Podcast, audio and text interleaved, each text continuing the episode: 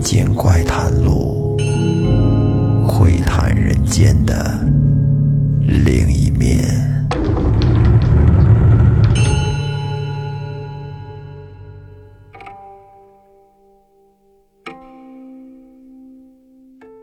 听众朋友，大家好，欢迎收听《民间怪谈录》，我是老岳。在明朝嘉靖年间，那会儿的江南是非常繁华、非常富庶的地方。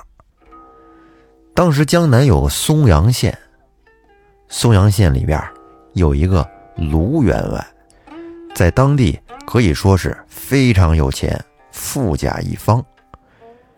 家里边呢有一个女儿，名叫六娘。这六娘长得漂亮。亭亭玉立，正是好年纪，十六岁。那上门来提亲的就海了去了，一波接一波。但是呢，卢员外却都相不中，要求比较高。这一天一早，村里边来了一个道士，在村子的村里村外这么转了几圈最后呢，选中了村东头的陈秀才家。这个道士啊，对陈秀才他爹说：“他要炼丹，啊，那会儿都流行炼丹。”道士觉得他们家是属于上好之地，好地方，所以呢，请他们行个方便。陈秀才他爹就爽快的答应了。于是，那个道士就在他们家的院子里边的一个角落里边搭了一个棚子，支起了丹炉，哎，做了个道场。这个消息很快就被村里的卢员外听着信儿了，然后卢员外就风风火火的赶了过来，进来就问那道士：“道士。”你说这里是上好之地，难道我们家就不好吗？这个道士朝着卢员外行了个礼，然后慢条斯理地说：“贫道要炼丹，只选阳气纯重之地，贵府差矣。”听了这话，卢员外也没脾气了，只能跟那儿干瞪眼。因为他没有儿子，家里只有六娘这一个女儿，整个大宅里是男少女多，那自然是阴气过重啊，阳气不足。人家说的没毛病。于是，这卢员外转了转眼珠，接着问道：“你这炼的是什么丹呀？竟然还需要纯重的阳气？”道士微微一笑，不慌不忙地说：“贫道炼的乃是勾魂丹。”卢员外听了更是一惊。他知道当今皇上最迷恋炼丹，所谓是上行下效，而老百姓呢也对这丹药非常着迷。卢员外他也是见过一些道士炼丹的。但是呢，所炼的丹药无非就是能让人长生不老的那种仙丹。当然，是不是真的能让人长生不老，这肯定是不能啊。卢员外他从来就没有听说过勾魂丹这么一说，不觉得非常的惊奇，赶紧问着老道是怎么回事儿但是那老道却懒得跟他说，哎，跟那儿。摇了摇头，就微笑着说：“员外已经过了男欢女爱的年纪，就不要打听这些事儿了吧。”行，这几句话给卢员外臊了个大红脸，觉得面子上有点挂不住，就不高兴地说：“道长如此，却未必就是正道。”那道士听完，仍是不卑不亢地说。欲成姻缘，天下和美，未尝不是正道。卢员外狠狠地说道：“哼，我倒要看看你到底有多大的本事。说完，卢员外就气呼呼的走了。这陈秀才在旁边听着，微微的愣了一下。等到卢员外走了之后，他才偷偷的问：“说道长，您刚才说什么是勾魂丹呀？”那勾魂丹是专为未婚男子选炼的。你若看中了哪家女子，她家不忍，你服下这勾魂丹，她即刻就会倾心于你，借此欲成姻缘，以解男女相思之苦。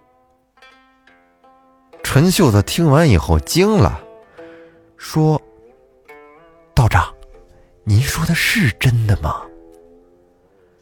道士又微微的笑了笑，说：“信则灵，不信则不灵啊。”然后陈秀才又问他：“这炼丹，您都需要什么东西呀？”这道长却微微摇了摇头，说：“所需之物啊，因人而异，那是不能外传的。”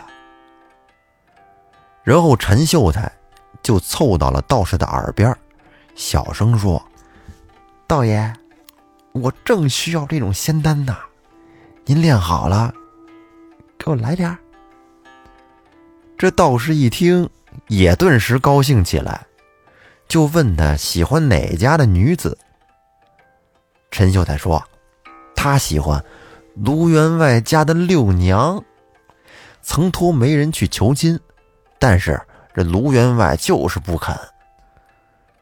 道士算了算，说：“如果要炼此丹，那么需要二十两白银，他需要去买药物。”这陈秀才跟着犹豫了一下，咬了咬牙说：“得嘞，就是他了，我去给您筹款。”到了第二天。天刚刚亮，六娘起床，推开窗户，看见他这个绣楼外边坐着一个道士，给六娘吓一跳，不禁叫了起来。他爹卢员外听见闺女在那叫，赶紧的就跑过来。出来以后看见道士，就生气的问道：“你鬼鬼祟祟的在我们家门口干嘛呢？”那道士说：“说有人相中你们家六娘，请他练勾魂丹，他必须得先采点六娘的阴气，才好让这勾魂丹起作用。”卢员外听完，狠狠地瞪了他一眼，也没说什么，就关上了窗户，让六娘离开了绣楼，说：“丫头，咱别往外看，离他远点，让他踩不着。”但是那个道士呢，却依然坐在绣楼外边，微闭着眼睛，跟那儿吸纳着六娘的阴气，一直坐到了日上三竿，道士这才起身，啊，估计这阴气是吸足了，饱了。等他回到陈秀才家，对陈秀才说：“六娘的阴气已采。”他呢要去买药，不日就可开炉炼丹了。陈秀才听完以后，自然是乐得这眉飞色舞，高兴。不过几天的功夫，道士就买回来了药料，反正都是些稀奇古怪之物。把这些药料都放到炉子里边，下面呢就烧起了火。这烧火的柴呀，可不是随便的柴火，人家用的也是百年灵树之根，十分耐烧，而且它这个火势很硬，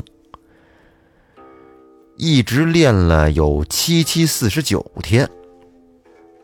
这天，道士把陈秀才叫到炉旁边，见炉边有一道若隐若现的金线。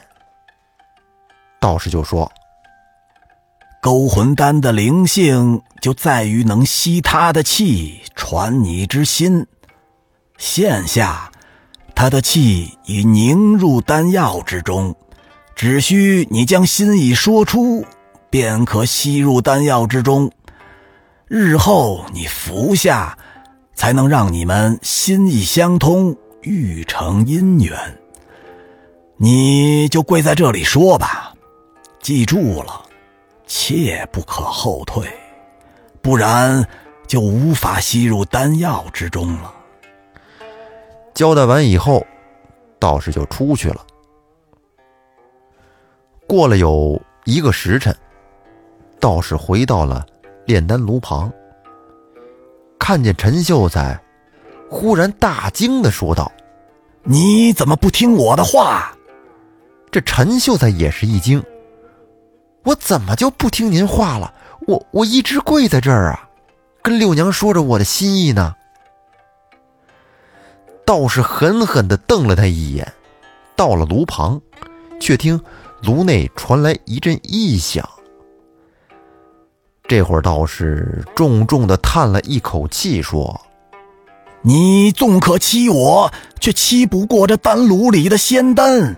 只因你心不诚，这仙丹要化了。”陈秀才惊道：“啊，道爷！”这这这怎么才能补救我？这么长时间咱白练了。您走了以后，我是一直跟着炉旁边跪着呢，跟六娘说着我的心意。但是这炉火实在太旺了，我这烤得慌，实在受不了了，感觉自己都快眩晕了，这才往后退了几步。我这听到您这要回来了，这才重新跪到金线旁边的。道士听完了之后，想了想，说：“若要补救，唯一的法子就是加血。你对六娘的心意全凝在你的血脉里了，将血炼在仙丹里，这仙丹就会更加灵验。”陈秀才只好答应了。于是道士。就展开了一张黄表纸，让陈秀才呢刺破了手指，把那纸血滴在了黄表纸上。然后他再将黄表纸放进丹炉里边，放进去之后，就听见炉子里边又是一阵噼噼啪啪的异响。陈秀才就问：“道爷，道爷，怎么样了？还是不行吗？”道士闭上眼睛，用手指跟那儿掐算了一阵，说：“陈秀才阳气太少，这仙丹难成啊，还需要找人来配合，接着练。他已经算出来了，在村子里边有个姓于的后生，这小伙子身体强健，而且跟陈秀才的八字相合。倒是想。”借一借他的阳气。陈秀才听完，脱口就说：“啊，你说的是于欢呐？嗨，我当谁呢？我这就去把他叫过来。”过了一会儿，陈秀才叫来了于欢。道士定睛看了看他，然后跟他说明白了事情的来龙去脉，问他愿不愿意出点血。再续上陈秀才的勾魂丹。这于欢是一个老实的小伙子，憨憨地说：“他很愿意。”于是道士就让他跪在了炉旁边，嘴里边虔诚地说着：“祝愿陈秀才和六娘百年好合。”一边就取过刀子，割向了自己的手指。这刚想割，道士忽然喝道：“慢！”于欢愣了，说：“怎么了？”道士拿过了黄表纸，先在于欢的眼角这么一抹，就沾上了许多泪水，那黄表纸就湿了。道士说：“这常言说得好，男儿有泪不轻弹。”扎个口子，血就能出来，但眼泪却未必。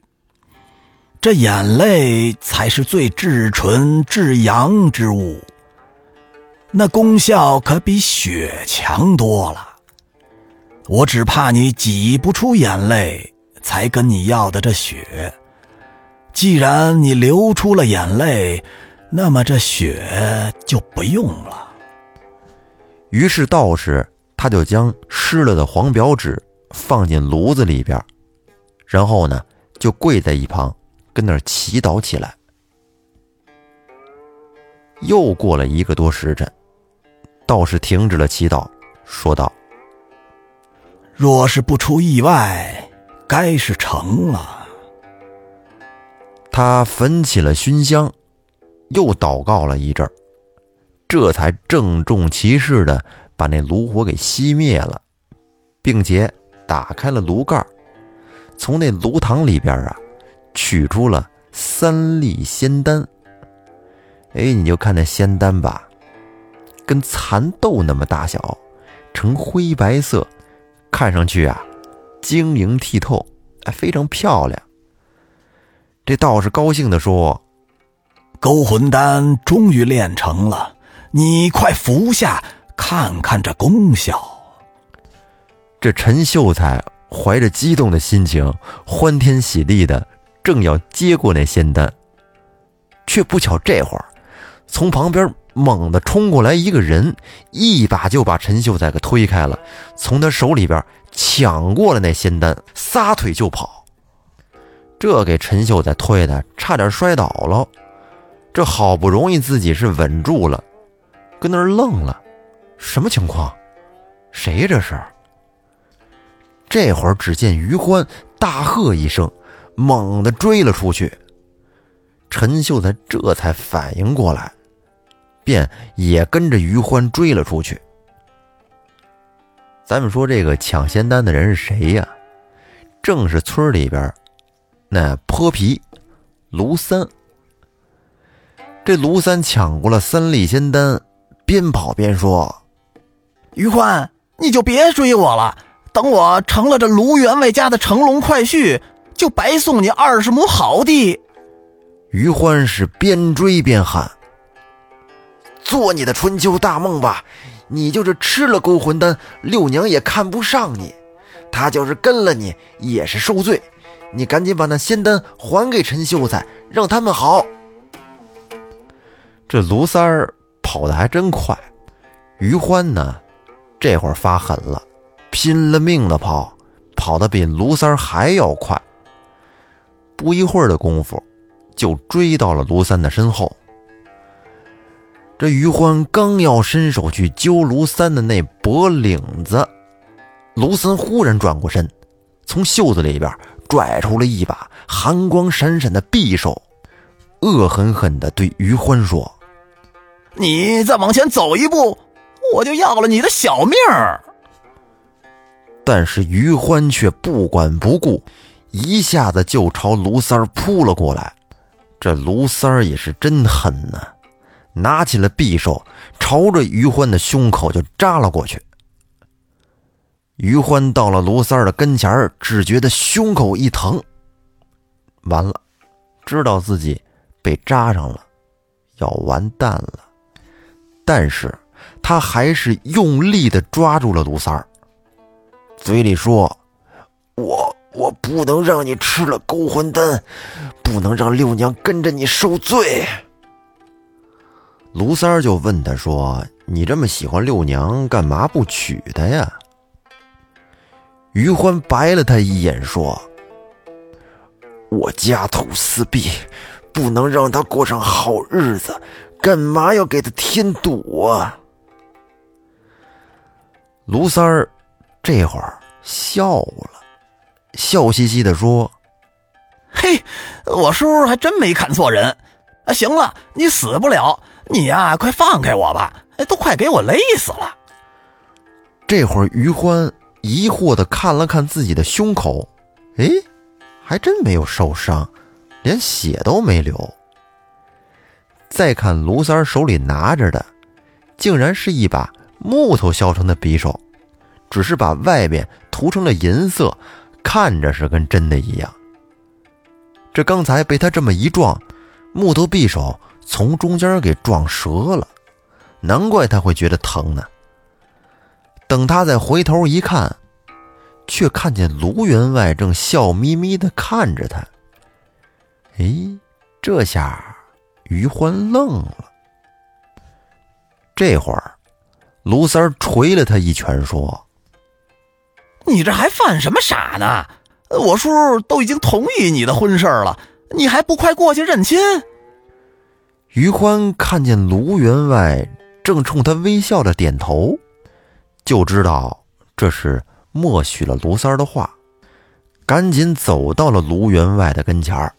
却犹豫地说：“说还是把六娘让给陈秀才吧，这陈秀才有学问，他们俩才能琴瑟和鸣，举案齐眉呀。”这会儿，卢员外拍了拍于欢的肩膀，说：“小伙子，人品才是最重要的，我觉得你行。”于欢听完，这心里边……可是乐开了花了，倒身便拜，说：“见过大伯。”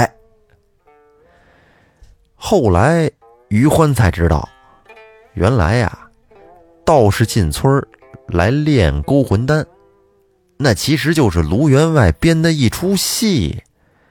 卢员外在当地什么身份呢？富甲一方的，他自然不缺钱，只是他膝下无子，只有六娘一个女儿。